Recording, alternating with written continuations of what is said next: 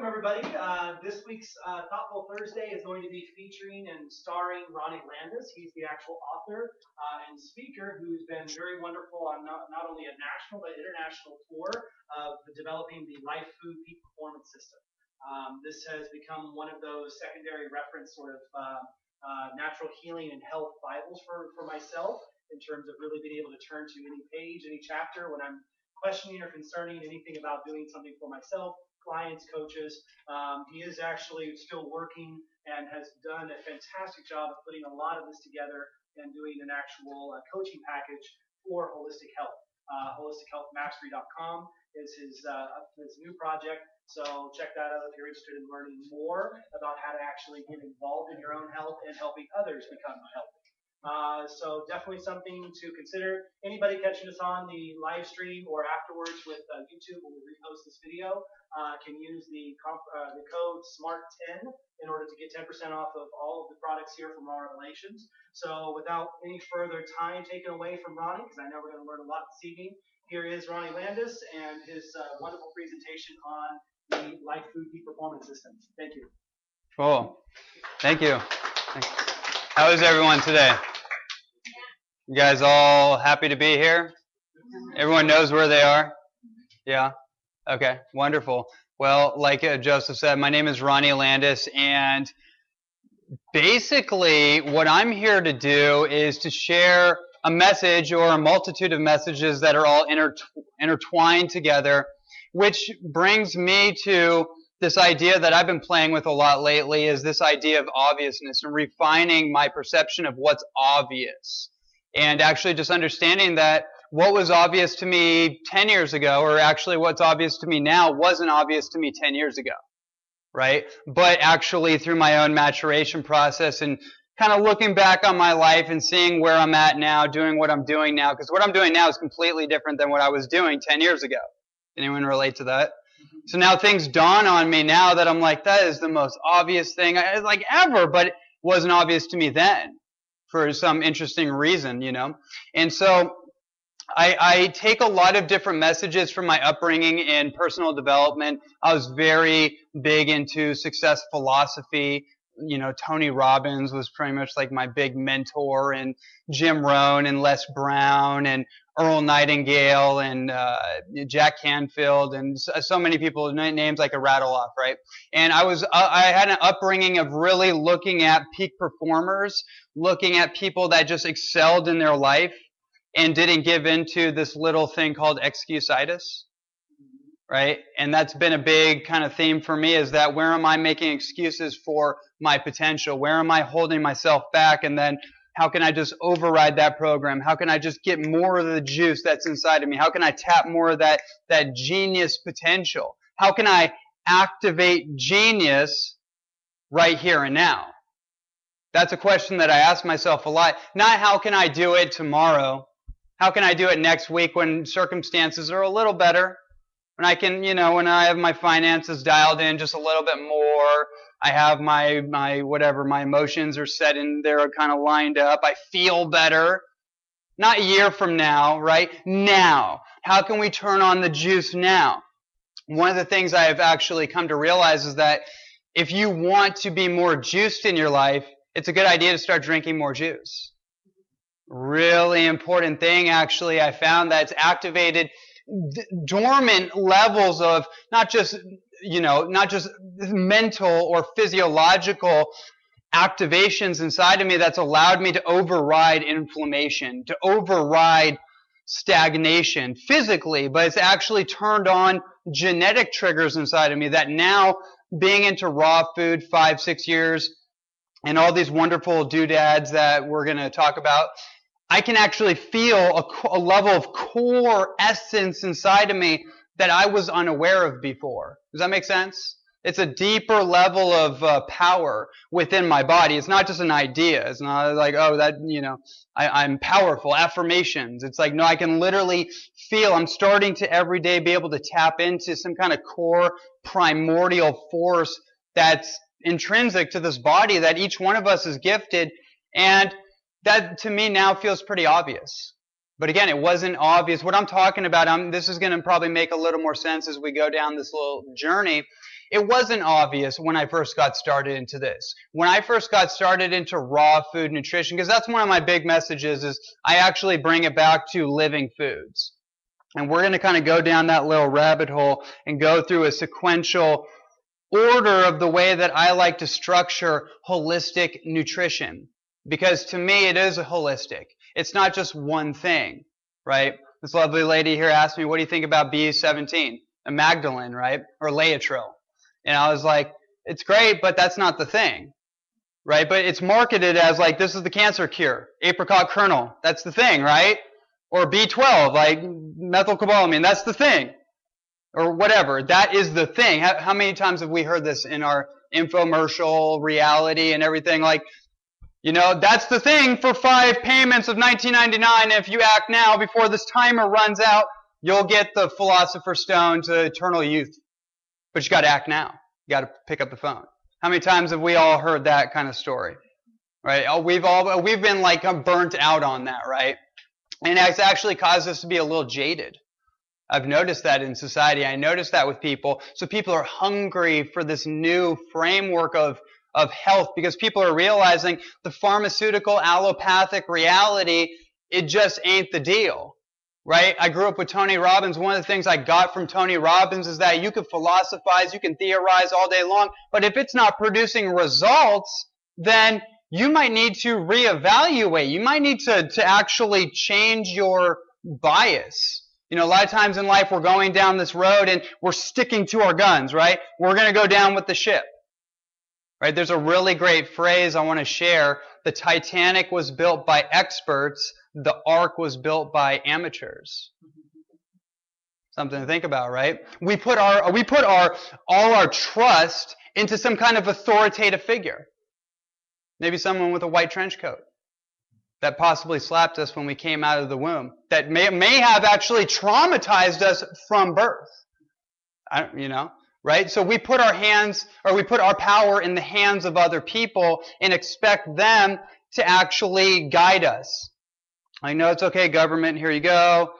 No problem. I know, you know, you, we're gonna, you're gonna lead us to, to where we want to go, the promised land, or the doctors or the dentists, whatever. We all know the deal, right? So I think what's happening in our society and why I'm so passionate about this message and kind of being part of that millennial generation where my generation we we walked into this world like we want to know. We somehow like every generation i think that happens. It just the veil is already kind of lifted just a little bit more. So i kind of came in like look i, I want to know what's going on. I want to know the truth.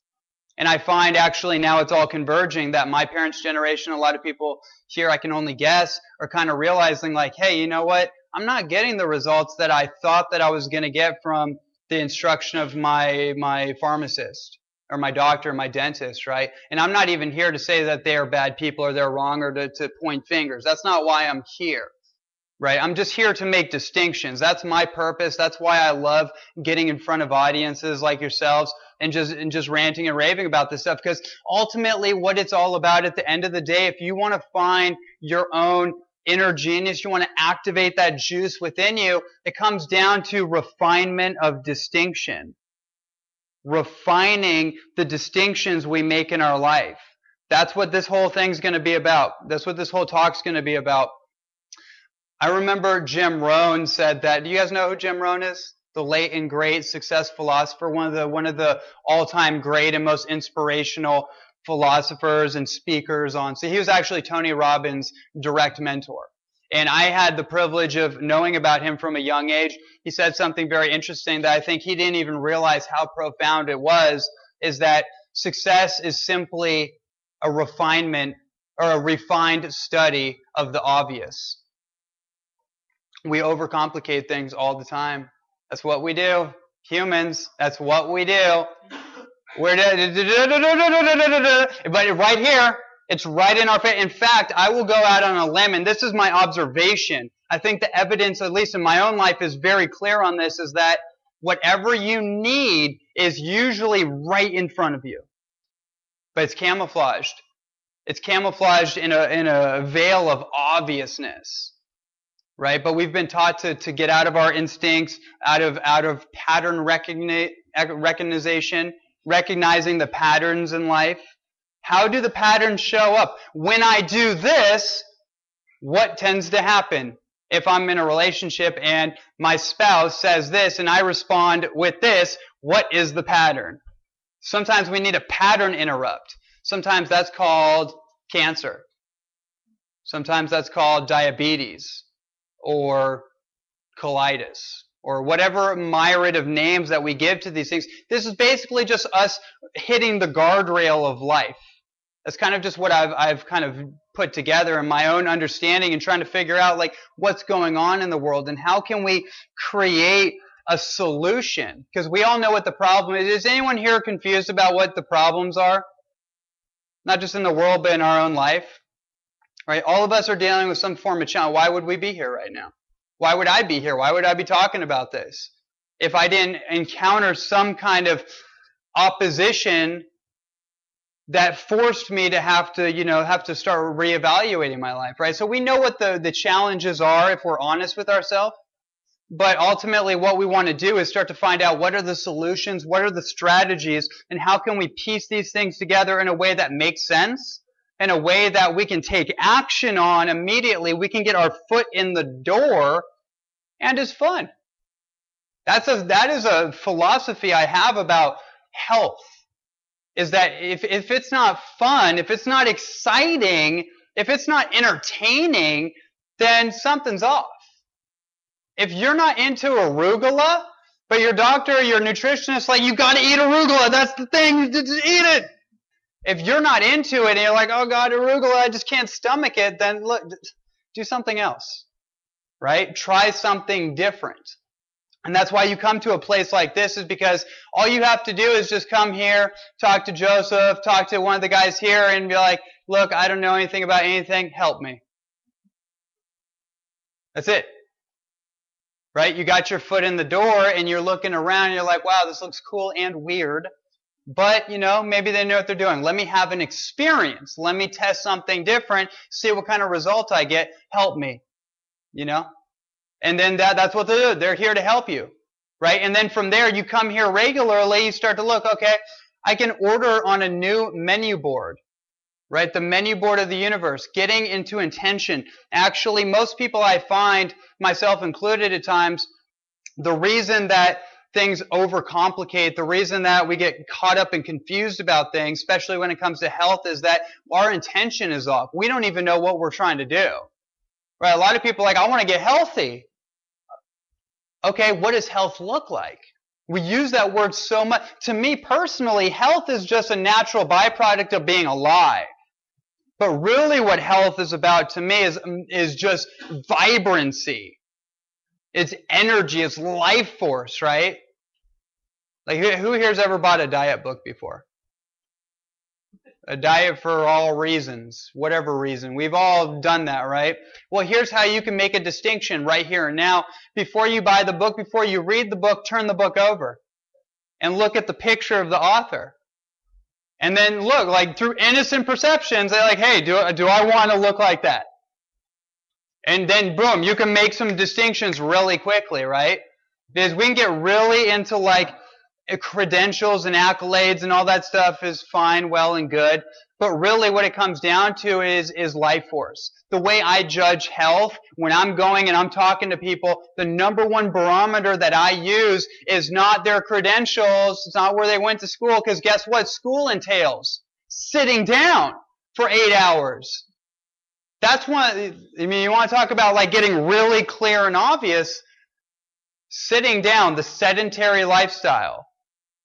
That's a big one. If you want to activate the triggers inside of you, you want to start to change your mo- your emotions. Remember, energy in motion. People that have emotional issues, they get stagnant. They sit down. They're processing everything. I got friends who are just processing it all day long. Like, oh, I'm just processing this. Like, okay, but you could just actually change your state by getting up and moving. Right? Has anyone ever had that experience? You're going through something, you're just dealing with something. What What's the best remedy? Is it sitting down and mulling over it? Or what do, you, what do you do? Like for me, I'm like, oh, I get frustrated. Oh, I don't sit there and deal. I don't go through that anymore. I just like, okay, I'm to put on my shoes. I'm to go for a run. I go for a walk because I need to get in motion.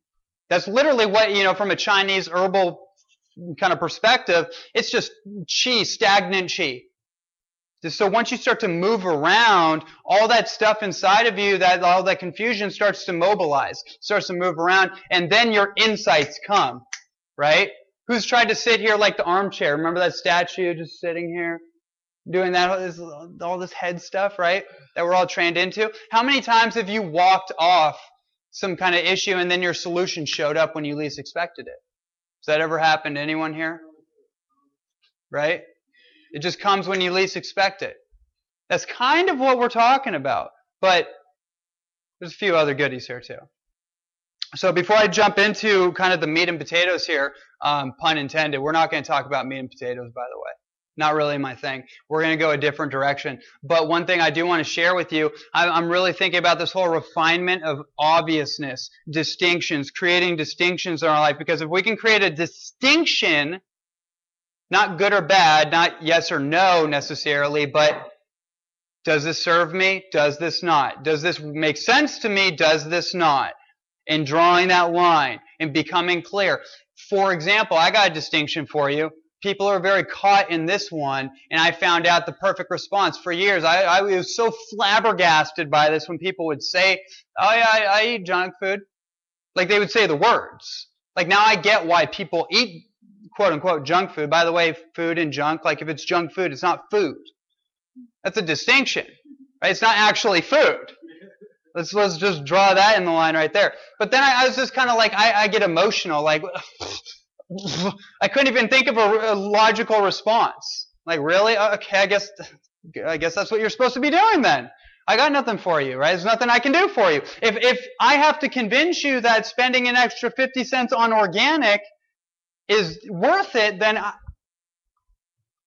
I don't know. I guess that's what you're supposed to be doing. So I used to get like in these little emotional like kind of loops, but then I started to think about it. I was like, you know what? It's interesting. When I was a child, I used to play in the sandboxes, right? And I would enjoy it. I'd have fun, but I don't do that anymore, right? It's the same exact reason I used to eat junk. I used to eat whatever like the window diet. Pull up to the window, get your your food byproduct meal, whatever the plastic burger, the bionic burger. Have you guys seen that, by the way, online? The bionic burger? My friend Len Foley did a video years ago, and he basically wanted to see how long like a McDonald's or Burger King burger would last, and basically just last indefinitely. It never went out. It was like years and years and years, and it never molded or anything. So they called it the bionic burger. Right? And so, anyways, the, I don't eat that for the same reason I don't play in the sandboxes anymore. Because while it was fun when I was a child, I'm an adult now. That to me, it just dawned on me. I was like, oh, it's a maturation thing. Some of us haven't quite actually, although physically and, you know, as society would dictate, because we have families and we have a job, we have a business, whatever, we're on our way to retiring right? Remembering entire, like, whatever, as a side thing. We haven't, some of us haven't fully matured into who we really are. And that was a big thing for me because then I realized I have more empathy. I was like, oh man, that's right. It's not just about the food. It's, it's the psychology. It's the, it's the, what, all the coping mechanisms in society we use to cover up the emotional patterning, right? So that's a distinction I want to make for anyone that maybe that'll hit for anyone out there is that, you know, it's, it's nothing to take personal, you know, because I know a lot of people have quote unquote food addictions. Right? That's another, that's another thing that we could go into a whole rabbit hole on, right? And, and we have a lot of emotional associations, um, holidays, family, whatever around that, right? So I want to make it very clear that it's not your job to personalize those things and to be like, okay, you know, to have guilt, fear, and shame about it. That to me is really important to just kind of put out there because I know that I get away from it sometimes because I'm in my own little world. You know, in superfoods and herbs and supplements and kind of over here with it. And I forget like what most people are, are just kind of in, enduring on a day to day basis in their life. Right? And so when you get into this thing, it's a little bit different. You start to experience more entertainment You start to experience more joy, more bliss. Literally, you start to experience more levity in your body. And when you start to free up that, that like inflammatory stagnation, when you actually get a good night's sleep, it starts to send off some distinctions. You start to realize like, wow, maybe I haven't actually had a good night's sleep. Right? Because we're really good at getting by. Human beings are really good at surviving, but we're not necessarily wired or we're not programmed or educated to thrive. And that's kind of where I come into this thing. It's like, look, we've done enough surviving. We, we've proven we can survive for millions and millions of years. Right? We're, we kind of, we're, we're done with that. At least I am. And I'm, I'm on to how do we thrive in every area of our life, not a year from now, not a week from now, not an hour from now, but how do we turn something on inside of us right here and now? Does that make sense? Is that reasonable? Is anyone, does that resonate at all? Okay, great. So, raw food. Raw, living plant food. That's where I'd love to start here because to me that's where it all starts from. That's not where it ends, but that's where it starts. And that's where it started for me is really when I got into living food, my life was going one way. It was going one direction and then like a flash, it, it just stopped me in my tracks and took me on a completely different direction that I had never ever expected. To do what I'm doing now, to be speaking on stages or speaking in front of you or speaking on this at all was completely off my radar. Not at all what I thought I was going to be doing. But sometimes, you know, the higher power has to intervene when there's a reluctance for us to do that ourselves or just to help guide us in a new direction. Everything that I did in my life before, great, awesome, I got what I needed out of it. Time to, time to take all that, because we never lose anything from our past. This is something I find people get stuck in in the old story, right? People are basically carrying a sled with 20 pounds of past and baggage into their present every single day, and it's weighing them down. I found that actually there's this thing where we don't want to we don't want to break that chain. We don't want to lose our memories. You're not going to. Just because you're becoming the new you and you're entertaining new ideas and new lifestyle factors, you don't have to give up anything. Right? Everything that you've been through, everything that you've learned, all your relationships, everything like that, you take the best of the best into your present and your future and you leave what no longer serves you. And that was the gift that raw food gave me. Now it may sound if you it may sound kind of esoteric or metaphysical or totally just like what does that have to do with anything? What does that have to do with food and nutrition? It, to me, it has everything to do with it. And it's a message that I had no idea about. I had no idea that I could actually change my inner working by changing my diet. I had no idea about that. That was completely lost on me because I was in like Flintstone vitamin, chewable vitamin consciousness right? Acronym diet, KFC, whatever else I totally forgot about is still out there. You know, all that stuff. I, you know, that's where I came from. Tombstone pizza. I'm going to say it again. Tombstone pizza. The messages are everywhere. You just have to pay attention. It is the refinement of the obvious, right? It's it's. If you eat it's it's, you're going to become an it's it right? So anyways, moving forward, when I got into to living food, basically the way it started for me is I started green juicing. I started vegetable juicing. Now, that, as simple as it sounds, that activated something in me. It, it turned some triggers. One of the things it did for me was that it, it basically liquid plumbered me. Does that make sense? It caused me to pull the cork on the, the bathtub. What do I mean by that? I mean that all the stuff that I was harboring inside of me from the past, all the food that had basically been accumulated in my intestinal tract that I, I didn't know. I seemed fine to me. Right? But then I started to find out as I did my studies, I went and checked out like John Wayne and Elvis Presley. I came across my research when Elvis Presley died on the toilet, by the way, he had about 60 pounds of fecal matter in his intestines when they did the autopsy. John Wayne, I think it was like 40 pounds right? The meat, potato, steak, maybe a vegetable, pesticide sprayed vegetable every once in a while, wilted probably. You know? So when I started to like realize this, I was like, oh, okay, maybe I should uh, actually start to take some action here and see what's plugging me up, right? So green juicing, how, how I got in the door. Then after that, it was basically f- water-rich fruit, right? If I'm, I'm going to break this down for you guys real quick. Some people may not fully understand what raw living food is. Some people think raw food is like it's raw sashimi. It's raw chicken. It's raw beef from some factory farm. Right? I want to make clear that's not what I'm talking about. I'm talking about living, meaning not cooked, not processed, not genetically modified plant food. To me, that's where it all starts. That's the blueprint of human nutrition. Pretty much everything that we need to do, do to design our live it lifestyle, because the word diet has the word die in it, right? So we don't really, we change our whole concept of what that is. We move towards a live it lifestyle that causes us to actually have a little more life force in our, in our body. And that basically looks like vegetables, fruits, nuts, seeds, fermented foods,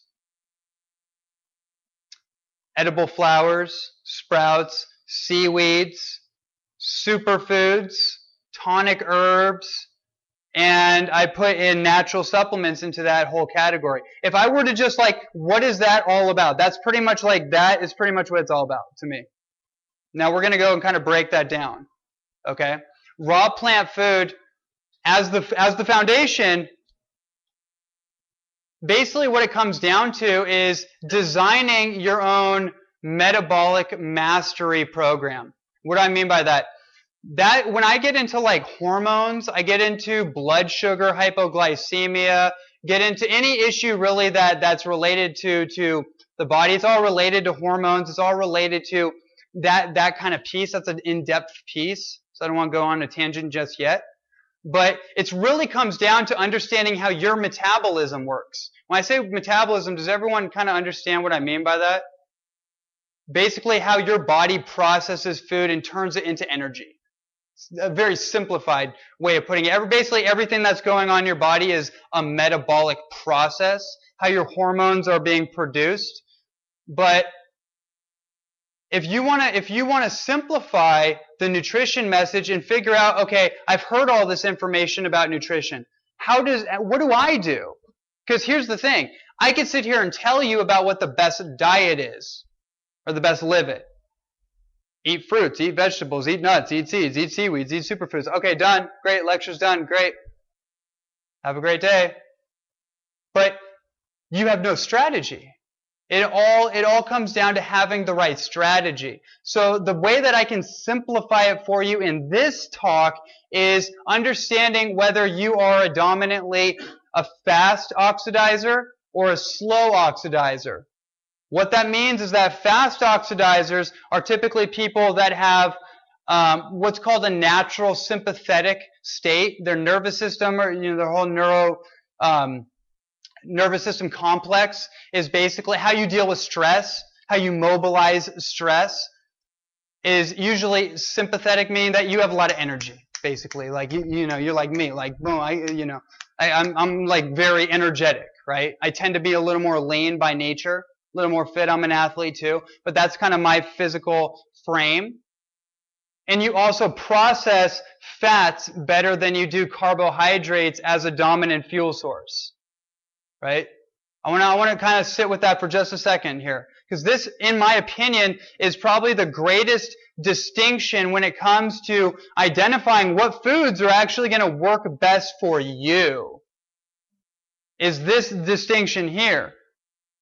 Are you a fast oxidizer? Are you a slow oxidizer? Slow oxidizers tend to be what's called parasympathetic. So they're a little, not that they don't have a lot of energy, but it's a little more conservative, a little more relaxed. We might call introvert, even though that's not really accurate at all. But just a little more relaxed in their energy. They don't, they're not as exert, um, what's the word? Exertion, right? I'm, I'm just like, I can constantly exert myself over and over and over and just kind of keep going like an Energizer bunny. Not everyone can do that, right? So for, for those people, the slow oxidizers, they typically process carbohydrates and slow burning carbohydrates a little better as a dominant fuel source. Not saying that you only eat fruit, right? Some people do that. And some people with varying results. Not always the prettiest situation, right? I've seen that. I've seen the good, the bad, the ugly, and the beautiful in the raw food world. And it's interesting. I don't know how many people here have like gone all over YouTube and looked at some of these characters, and I know a lot of them actually. So I see what's going on behind the scenes a lot of the times. And so you, it's a, it's an amazing, powerful lifestyle, but you kind of have to dial it in for your own unique metabolism. So some people here may already kind of think like, well, you know, I, I do tend to like operate better on a fat fuel source. Right? For me, for example, what that looks like is in the morning, I can pretty much fast on water. Now, I couldn't always do that. That wasn't even something I even thought about. But at some point, I got this idea that, hey, maybe I should start doing this whole fasting thing. Maybe I should unload the loading dock of my food supply and just kind of like give my digestion a break and see what that's all about. And then as I did that, I realized, hey, you know what? I can actually carry this out pretty well in the morning and I don't have to, to eat for energy. Because ener- food doesn't give you energy, by the way. If anyone's confused about that, the most depressive thing you can do on your energy system is to keep eating food. That is a powerful principle. That is an insight that raw food has taught me over the years, is that food does not give you energy. And if you want to see that in action, observe the Thanksgiving dinner table. You tell me what happens. Does anyone have, have a reference for that? Right? Who do you know anyone in your family who eats a full course meal and then's just like, okay, ready to go? It's rare, rare anomalies out there. There are, there is that. But typically, people, you know, people. Here's a here's a great example. I've seen examples of people that that have run 10k mile races or 20, you know, whatever the the marathons yeah, like Ironman marathons. Yeah, these crazy, insane two, three day marathons, sleep deprivation, starvation. And when the whole thing is done, they're talking. They're up and right. They're talking. They're good. But if you eat 10 courses, you're, you're passed out. Right? You can't do it. So that's a key, a key insight is that food is only one part of that puzzle. You know, as far as I know, we need food right? But we need the right type of food for our own metabolism. And this is something that is unveiled to you over time. I wish I could just give you the pill. I really wish I could. To just say, like, you know what? It's this thing. It's the sweet potato. That's the thing for you. And if you do that, then all your problems will be, will be solved. But the reality is that it's a holistic picture. So if we first start with this picture of, you know what, identifying what happens in the morning for me? What do I gravitate towards mostly?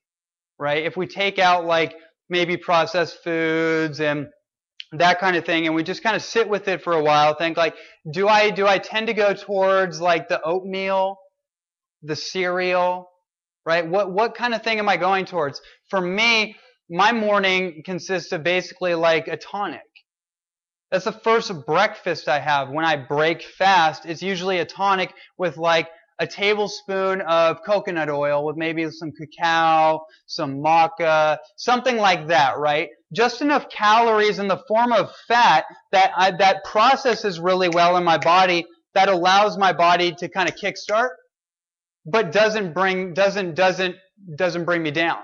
I'm not tired and fatigued afterwards and I'm also getting my herbal goodies in and everything like that. And that's actually something I recommend each person try out. Because if you're confused right now listening to me, like, well, okay, you said there's this side, there's this side, but like, uh, what do I do with that? Here's what I'd advise all of you do. Most of the population tends to run on fat as fuel. Not only, but just as a dominant, as a dominant theme. This is, I'm theming this, right? It's been figured out that most people are fast oxidizers and a smaller portion of the population are carbohydrate uh, efficient. That's why we have such an epidemic of diabetes. Right? And, and most of the carbohydrates people are, are consuming are not organic, water rich, seeded vegetable, or fruits, I mean. right? What are most of the carbohydrates people are eating? Right? Like, well, we could start like we can go with like spaghetti. Wheat. Here's what it. Here's what it is. You want to like really. You want to like short track a lot of this right now. I'll give it to you right now. Wheat, corn, soy, dairy, sugar. What are the top food allergies that are causing most of the behavioral issues in our society? Wheat, corn, dairy, soy, sugar. And I, I mean, factory farm meat, of course, obviously. But those are the five food allergies. That's a whole nother part of this because you will begin, if you can eliminate those things and not just eliminate, here's a principle I need to share with you guys because this principle is the governing principle of metabolic transformation is that you can't create a void. I've learned this in my life. Being very hard-headed, being very like extreme, like, I'm not gonna do this anymore. I'm sick and tired of being sick and tired. Or this relationship sucks. I'm getting out of this. What ends up happening though? The universe has a way, there's no voids in the universe. Uh, something has to come in to replace it. If you notice this, if you create an empty space, something will just it'll show up to replace that void. No different in our food, uh, definitely no different in our food habits, right? Because if we're taking something out, we're we're, we're unconsciously going after something else. Have, has anyone noticed that you maybe, you know, you got a bag of cookies, a bag of potato chips or something. Your intention was to have a couple, but then you, you got distracted by a TV show or something, and then you looked down and the whole bag was gone. Anyone? Yeah, right. I think we've all been there, right? Because our mind went! And then our hypoglycemic tendencies kicked in, and then we, we went for that. And I could, I could rant and rave all day about the insights I've gotten just from raw living food, just walking this path one step at a time, just step by step, not even overwhelming myself. Not even thinking that, oh, I need to go all overnight. Because that's something I advise that it, it doesn't, it works for some people in, in the sense of getting you in the game. Because I do believe in immersion, like immersing yourself in the thing that you want to get better at, the thing that you want to learn, the thing that you want to really like dive into. It's best to just immerse yourself, but everyone's different. Your, your temperament's a little different. So for most people, I just advise just find something that you're attracted to that makes sense to you, add that in. It's a principle called subtraction by addition. Powerful. Just add it in, right? You're looking at the dairy, wheat, corn, soy, sugar, refined sugar, by the way. I don't want to, this whole sugar phobia thing is a trip to me. Because I'm just like, okay, but we've taken it to such an extreme that like we're, like fruit is the culprit. It's like, come on. How many people in this in this society are eating like really good fruit? And you think that that's going to be the problem? Like we need to get off Wonder Bread. And Wonder Bread, by the way, like white bread, is basically crystallized sugar as soon as you put it in your body. It's just the amylase enzymes in your, your mouth, which are carbohydrate enzymes, which actually proves to me that humans are designed to eat carbohydrates. Does that mean we're only designed to eat carbohydrate? Because see, this now this is the whole nutrition thing. I don't know how many people have been deep into it, but when you get deep into like the online stuff and all these different caricatures that are talking about this diet and this diet, people love to pose things in the extreme. Does anyone notice that? Like who's confused about like low fat, high fat, vegan, vegetarian, carnivore, paleo? Like I've been I've been through it. I've been through every iteration of diet and I'm over here now like you're all crazy. Because there's actually a place when you get out of that kind of little romper room thing going on where everyone's just these talking voices are just arguing for the sake of like, you know, insecurity. And then once you get out of that typhoon and you're over here like, you know what? Actually, there's value in everything. If I were to kind of d- deduce what I believe is the most ideal representation of the human you know, fuel supply based on archaeology, based on all the historical evidence, based on where we are now, because we could look into history, we could do the Flintstonian caricature, which otherwise known as the paleo diet, which I definitely don't even think that's even what happened, cavemen and everything. I don't buy into any of that. That's a whole nother thing. But we have to look at where we are now. We can take a lot of that and be like, okay, the last hundred years, industrial revolution, we've pretty much been eating food byproducts and, you know, that's obviously a mess. So now we get back to food and also understanding that we live in an environment saturated with a level of toxicity that was never ever present in human history. Now this is where it gets into, you get beyond just the food thing and you start to realize most of the food, especially the paleo diet, I got a lot of stuff, I got a lot of issues with that. I had a, um, I had a woman come up to me trying to think, boom. I had a woman come up to me two days ago and she had been through different, different things and she had been working with a trainer. And her trainer's like, oh, you want to lose weight? Eat 80% meat. I was like, I, I was like, wait, what? What did she say? She was a fitness trainer, right? She's like, no, yeah, eat 80% meat to, to lose weight. I'm like, no mention of a vegetable, no superfood smoothie, no green, 80% meat. Okay, interesting. You know what the problem with meat really is? It's not just, I'm a vegetarian, great, wonderful, awesome, that's fine, I love, that's great for me. But you know what the real problem with the meat-based diet in our world? A, it's insensitive. There's no, that's the heart disease. Number one epidemic in the world. We could talk about calcification. We could talk about plaque formations. We could talk about stroke, capillary breakdowns. We could talk about all that. None of it matters because the number one thing with heart disease is a disconnection from our heart. Heart disease is a manifestation of insulating our heart from this world, from ourselves. Factory farming, right? That's a big deal. So let me get back to my point here. The main problem going on with meat is that it's a storage container for environmental toxins. This goes with all fat, but dominantly in the tissue of animals. If you really want to look at like our ancestors and how they operated, and that's not even a great depiction because again, we live in this world totally different. Now, am I here to say that you have to be a vegan, vegetarian? No.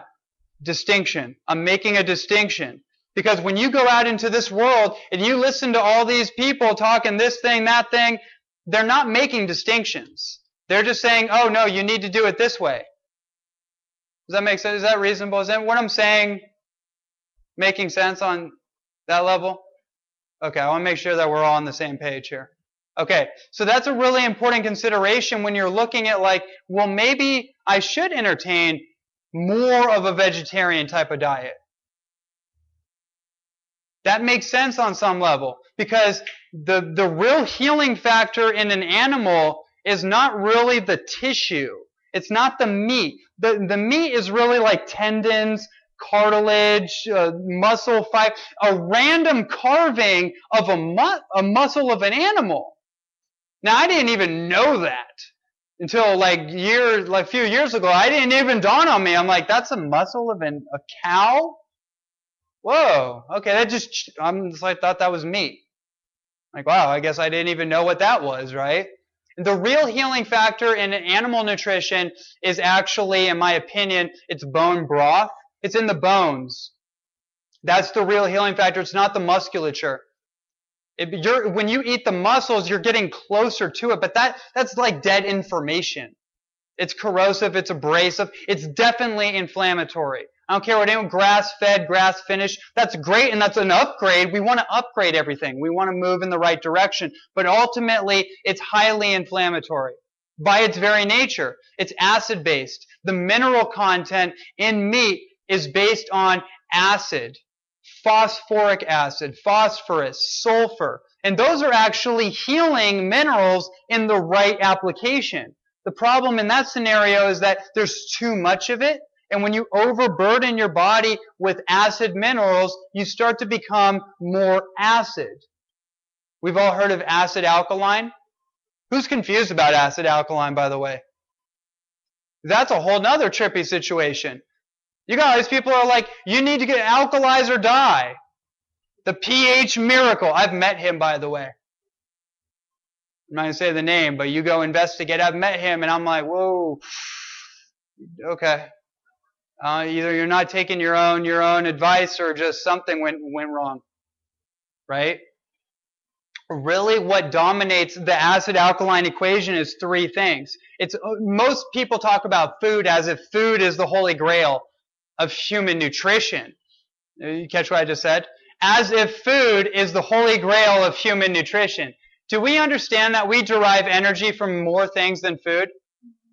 I already kind of talked a little bit about that, right? We do produce energy from food if it's the right food from us, for us, but we also produce energy from water.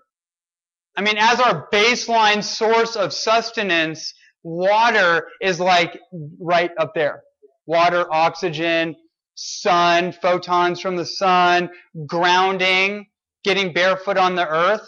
So if you want to you want to figure out acid alkaline, it's three things. It's electricity, which is basically what we call negative and positive charge. Okay? You've all seen like an acid alkaline battery. Guess what we are? We're like a battery. Your adrenal glands are basically your battery pack, right? New way of thinking about it. Adrenal exhaustion. Adrenal fatigue. What is that about? Well, you burnt out your battery. Oh, uh, okay. Interesting. Because I don't know about you, but when I hear it phrased a certain way, instead of like this like mathematical scientific like thing that I don't even it's not even designed for me to understand when I'm reading peer reviewed studies that probably aren't even true. It, when I just phrase it like, that's your battery pack. Oh, so you're telling me I've burnt out my battery pack. Huh. Okay. Then that creates something in my mind where I'm like, okay, how do I restore my battery pack?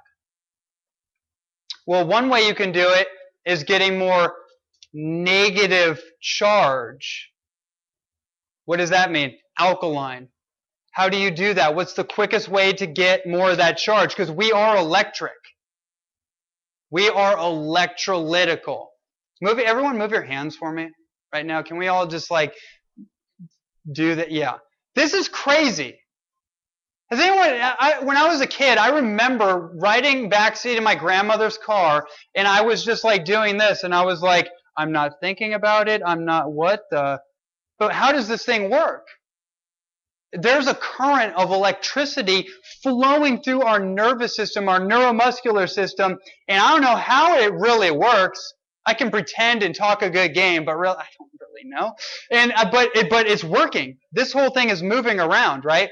One of the quickest ways to increase your electricity, your electrical sufficiency, is to take your shoes off and go into the grass at a park, go into a beach, the sand, something, a natural surface that has what's called conductive negative ions. It basically helps you conduct uh, the right kind of electrical charge. And you'll notice this. Who's ever been to the beach before and they thought they were going to have a grand old time on the beach and then they fell asleep? I had a friend who just told me that. She's just getting into all this, and she's like, I went to the beach and I fell asleep. I'm like, yep, it's because you need to go to sleep. And but we're insulated in our, our rubber sole shoes are basically our cast. They're basically cast on our feet. I bet you anything, I could talk all, I could wrap your head around all this. And one thing that might make more of a difference in your immediate life right now is this information I'm talking about. Getting grounded and actually getting out of the shoe. One thing happened to me that proved not only do you become more electrically sufficient, you get your body back, you get your alignment back. That was that right there. I read a book called Born to Run by Christopher McDougall. That's how I got into this. Before that, I didn't even know what a vegetable was. Right? I barely, I was like, what? I was totally clueless on all this. That's how I actually got into the game. And one of the things I got turned into, turned on to was that around in the 1950s when Nike started, that was the time, if you trace back when osteoporosis, osteoporotic issues, hips, knees, ankles, neck, back issues, structural issues, when we had this major epidemic of all these structural issues, arthritis. When did it, when you trace it back, you trace it back right when Nike started to come out and started to convince us that we needed foot support because the human atomical structure is not perfect. You are not perfect. Therefore, you need this, this shoe support when you run. And not only that, you need our sole support that we put into the shoe. And then you need braces and mercury fillings and everything else. Right? And now, just on that note, actually, I'm not going to go there. We're, going to skip that. But that, that right there was the biggest, got me in the game. And once I started to take my shoe off and like, oh wow, okay, this is interesting. Luckily, I grew up as a martial artist, so this wasn't foreign for me. But I can tell you, about a couple years after I started doing that, I went back to my mom's house and I tried on an old pair of basketball shoes I had. Really interesting. What happened was that they were the size I've worn all my adult life, size 12. I put my feet in those shoes, they didn't fit. They were like really tight. And I was like, whoa. So you're telling me my feet have been in a cast this whole time. What happens if you keep a cast on? You lose muscle atrophy, you muscle wasting, you don't you, you you don't use it, you lose it. We've all had that experience at some point, right? It's a big, big part of the puzzle right there on regaining your health sovereignty. The other part of acid alkaline is water. There's a whole long subject on this, but basically what it comes down to is the content of hydrogen that's actually present in the water. We all, oh man, the water story is a big one. We all think like H2O, right? Right, H3O2. Has anyone ever heard that? You never heard that in chemistry? Okay. H3O2 is actually the mo- is the most, uh, that's where I'm looking for. Appears to be the state of water that none of us were educated on, and appears to be the most healing state of water. Three hydrogen, two oxygen. That's one. Yeah, it's basically just highly conductive. And so when you, and I'm a break, I'm big into spring water. That's my preferred medium for water because what raw food did for me again is that it opened me up to the reality that everything I thought was food, everything I thought was whatever, was completely based on some kind of synthetic programming, some kind of plasticized, antibioticized, chlorinated, fluoridated reality I was under. But as soon as I started to clean that stuff out of me, I got a shower filter. I started to clean all that like residue out of my body. I started to wake up. I started to realize like, wow, okay, where does water come from? We talk about living food. What's really going on with living food? Is it enzymes? We've all heard the enzyme story, right? Powerful piece of it, but one thing you need to know about enzymes, because I'm big into enzymology, very big into that, and through years of studying that, I came to realize you're not really getting enzymes from raw food. That's not really what that, the food isn't designed to donate enzymes. Like that's what we've all been told. Now I'm not saying it's, that's not a powerful thing. All that's really doing, the, the enzyme, by the way, enzymes are basically the catalyst for all functions of the body. I can't talk, I can't walk, I can't speak, I can't do this without enzymes. That's what repairs us and allows us to, the spark of life, right? Most of the thing on raw food, that's all Dr. Edward Howell and everything like that, is that it has enzymes and we get enzymes. What happens is that it allows us not to have to use our own metabolic enzymes, our life enzymes, to break down all the food. The very last function that enzymes in your body are designed to do by nature is to actually digest food. That when I when I I pieced that together out of over years and I realized, whoa, so wait, let me look at all these. Let me go back to cancer.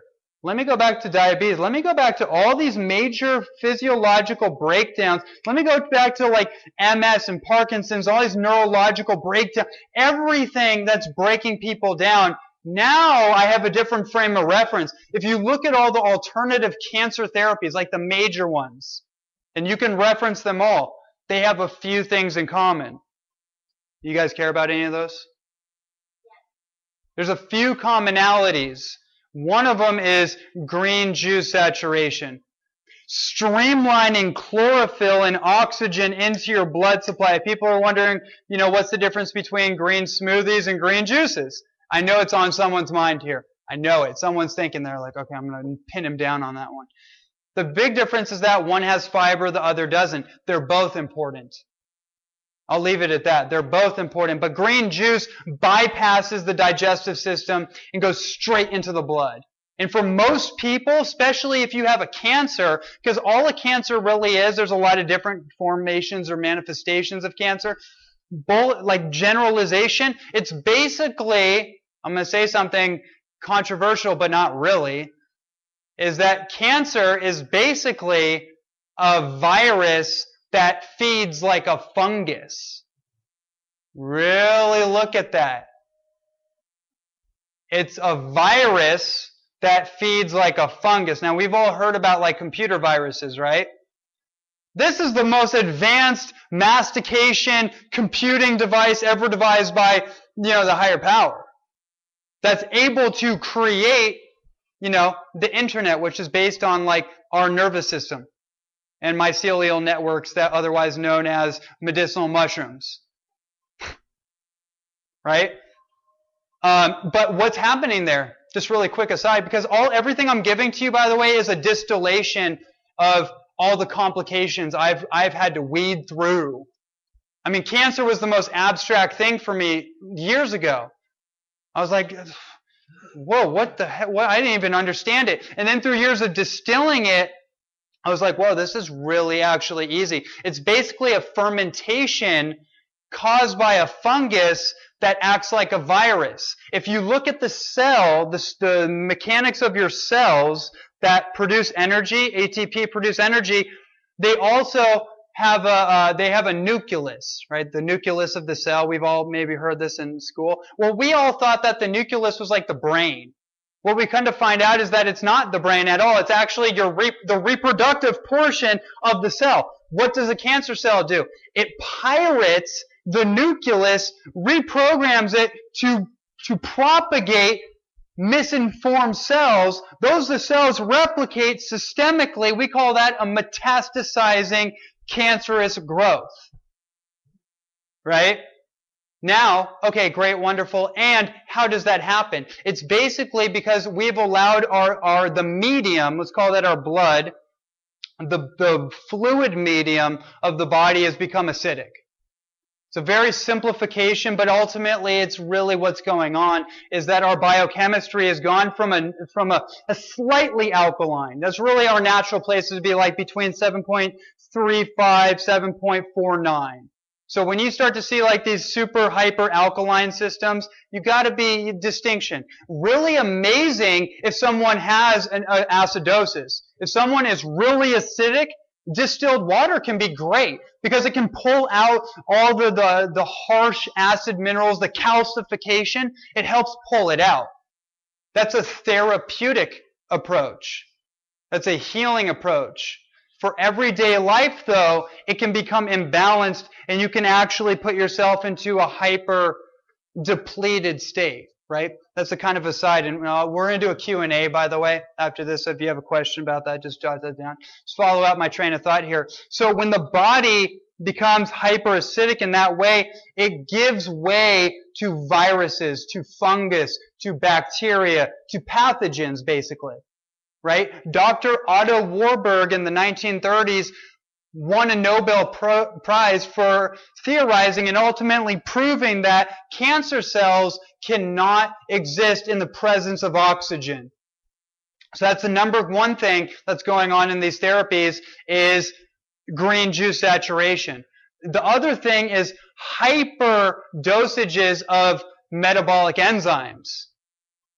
Specifically proteolytic enzymes or protein breaking enzymes. Like, who here takes enzymes?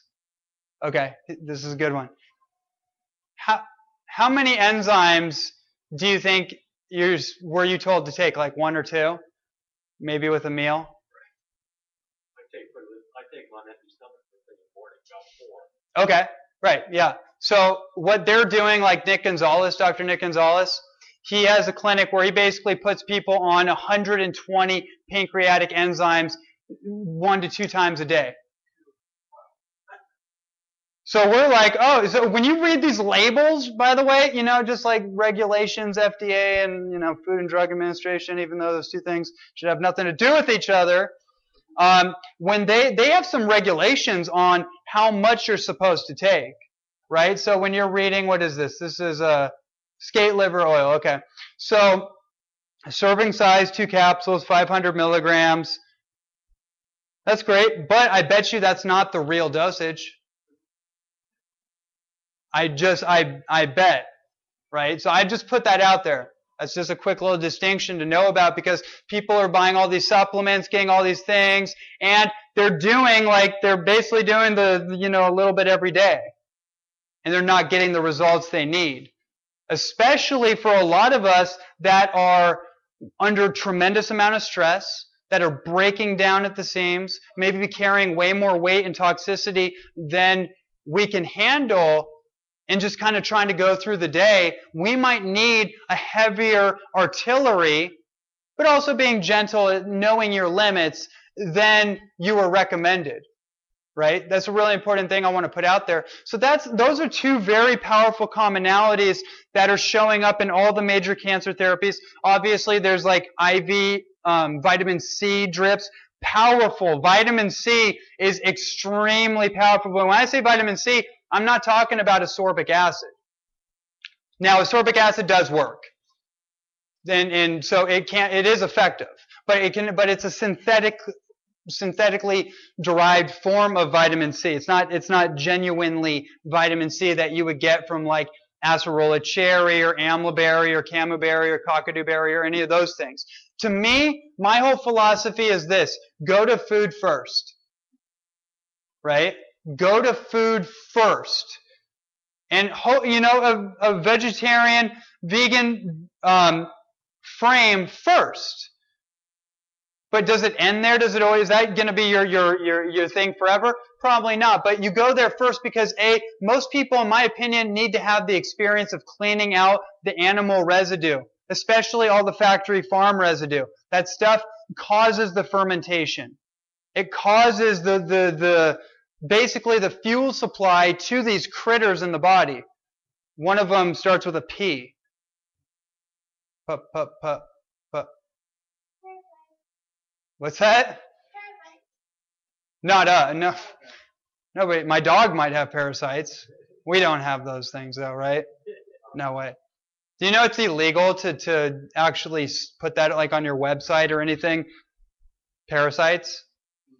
Wonder why that is. Might have something to do with something, right?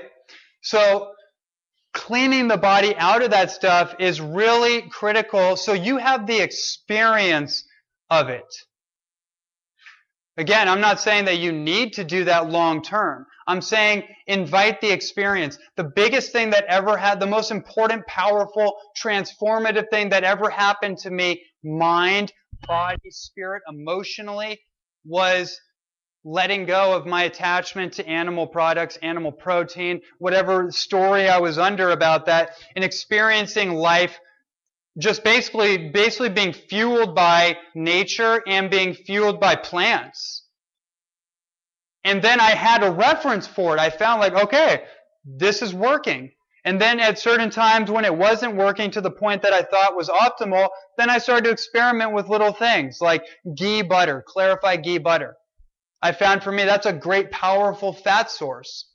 And the cool thing about ghee, and I think why it works for pretty much almost everyone, is that it's it's clarified, meaning that's a purified form of Ayurvedic butter. They, you know, the Indian culture, by the way, is such an amazing vault of teachings, especially when it comes to how to do a vegetarian diet appropriately. Because we don't have very many examples lineage wise or historically of successful vegan cultures. We have we have like the mythos that we have the you know the um, um, there's a there's a number on the top of my head I can't there's a, there like the Essenes and, and stuff like that of people that are very deep into fasting and, and at that level of kind of a spiritual path. But ultimately, I really think that vegetarianism pure, you know, you dance with it however you want to, but I think vegetarianism is ultimately the road to go for most people. Because when you add in things like clarified ghee butter, it basically, it basically strips out the lactose and the casein protein. Those are the two things people have a big problem with, especially the casein. Casein's implicated in, in all forms of diabetes. Now, most of it's obviously pasteurized, homogenized, antibioticized, unbelievable millions amount of pus in present in that you know conventional dairy and and you know all kinds of things you never want to know about. So what do you do with that? You move over to raw, preferably goat's dairy. Now, the clarified ghee butter comes from cows, and that, but because they, they strip those elements out of it through heating, not through like some weird factory processing, but by just heating the butter, so all that residue rises to the top, and then they can scoop it out. Right? And it has a high heat flash point, which is really critical to know about when it comes to oils. Right?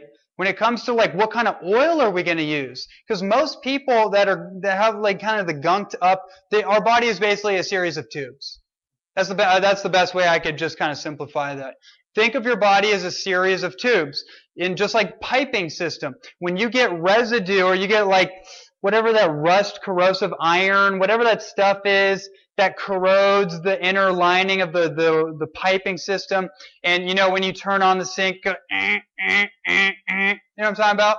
That's basically what happens to our capillaries, our arteries, our veins, the aorta of our heart, the three pipes that go from our heart to our brain. If that gets clogged up, what ends up happening is stroke, cardiovascular disease, again, diabetes, hypoglycemia, right? Blood sugar disruptions.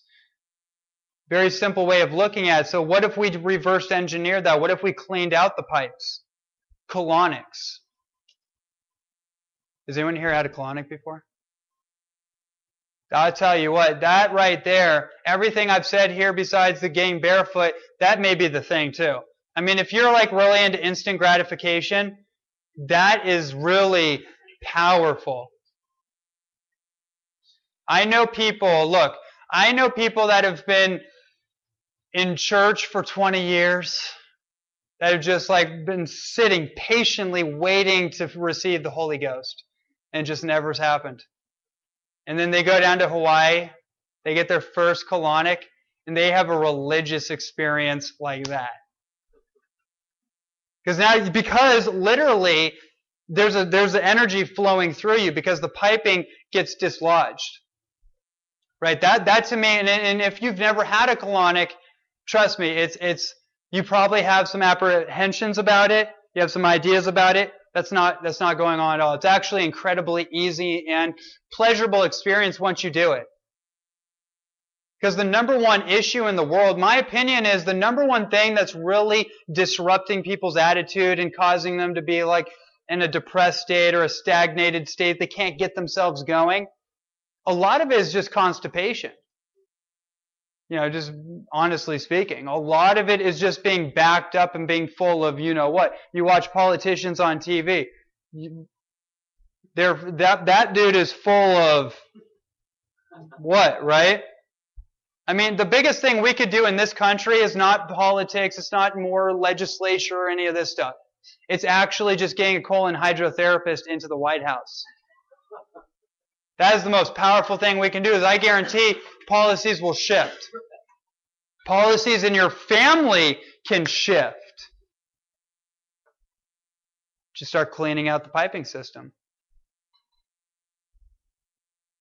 And so beyond that, the next the next the next phase of holistic health mastery mastering your own health evolution is this idea around superfoods and what is a superfood basically superfoods are the most powerful foods that have been identified in our culture but have really been staples in every major culture around the world for hundreds to thousands of years and we live in a time of abundance. We live in such prosperity right now where we literally don't have to authentically worry about almost anything. We get to worry about a whole lot of stuff, but do we need to worry about anything?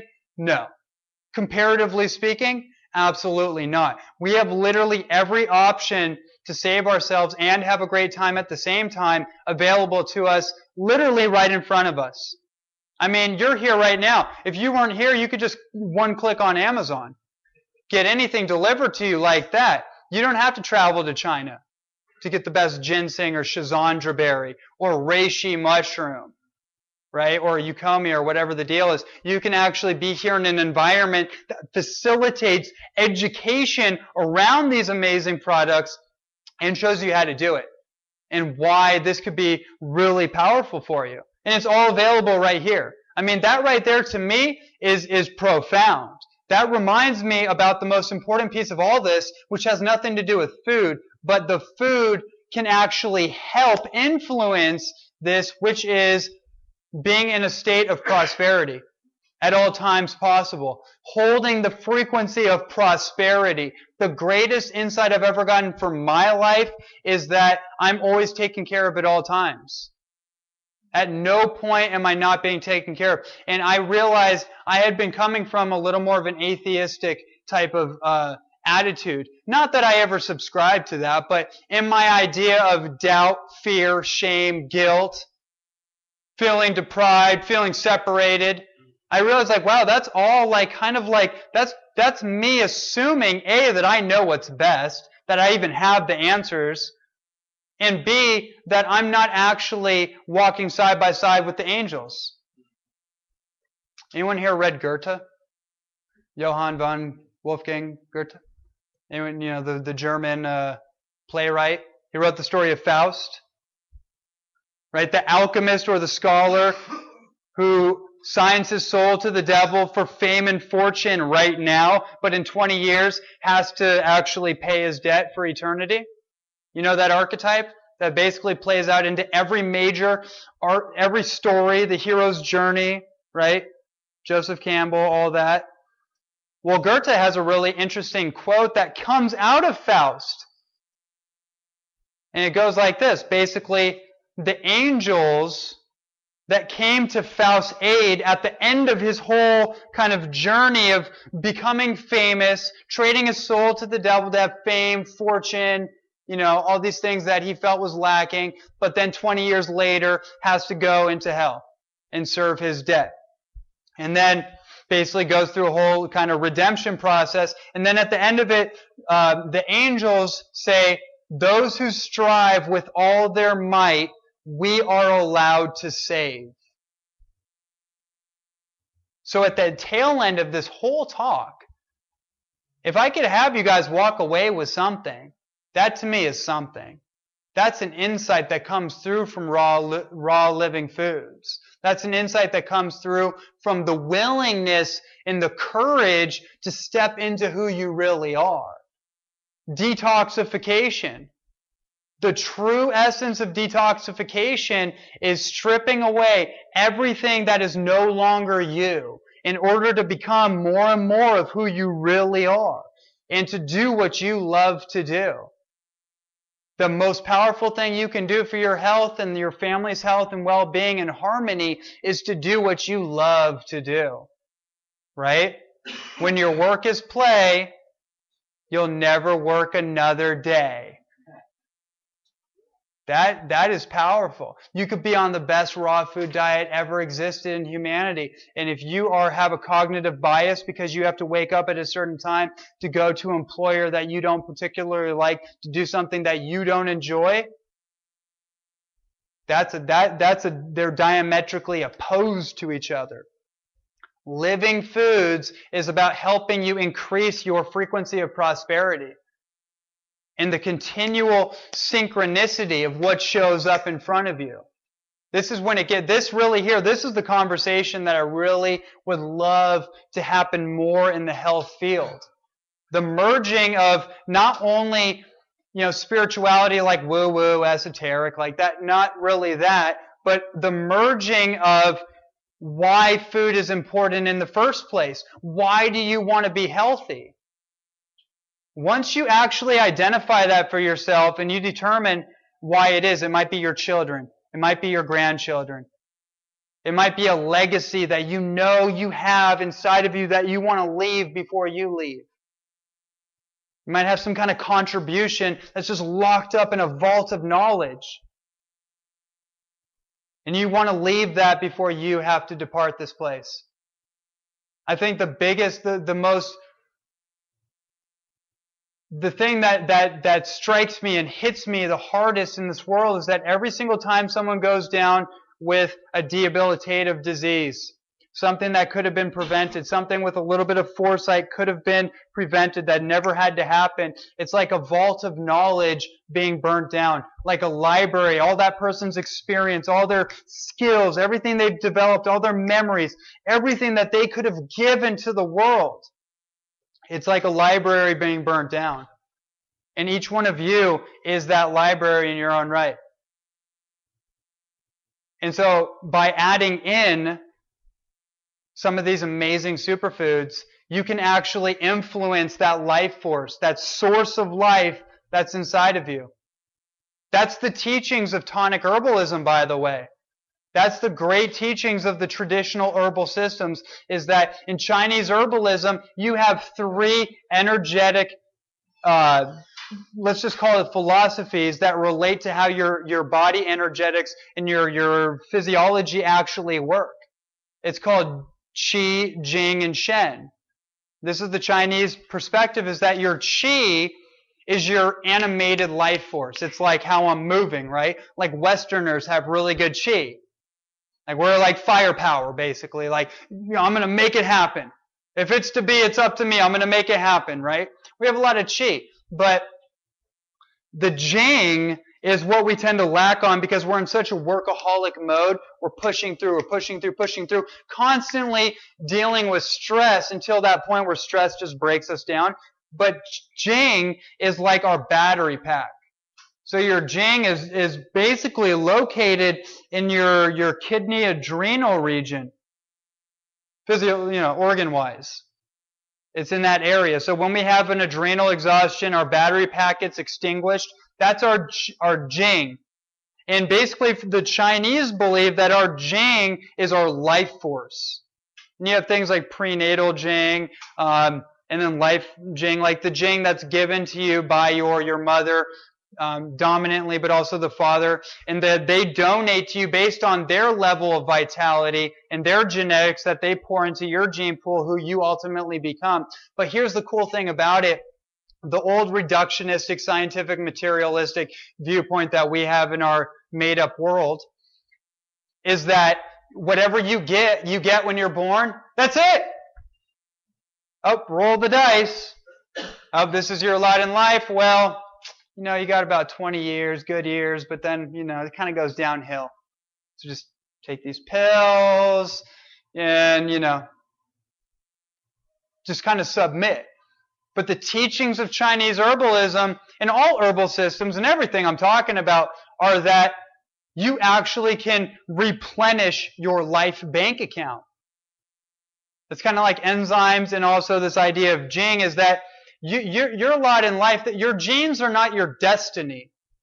Basically, you, you have complete control based on lifestyle factors, based on your relationships, based on the harmony of your relationships, based on the love in your life, based on your, obviously, your food habits and how you organize this. Ultimately, what it comes down to is your value system.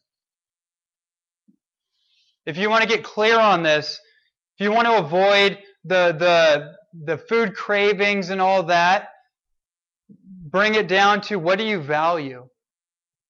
How do you transform yourself? How do you really transform yourself? Not just an idea. How do you really do it? It's based on your value systems. What do you value in your life? Once I got clear on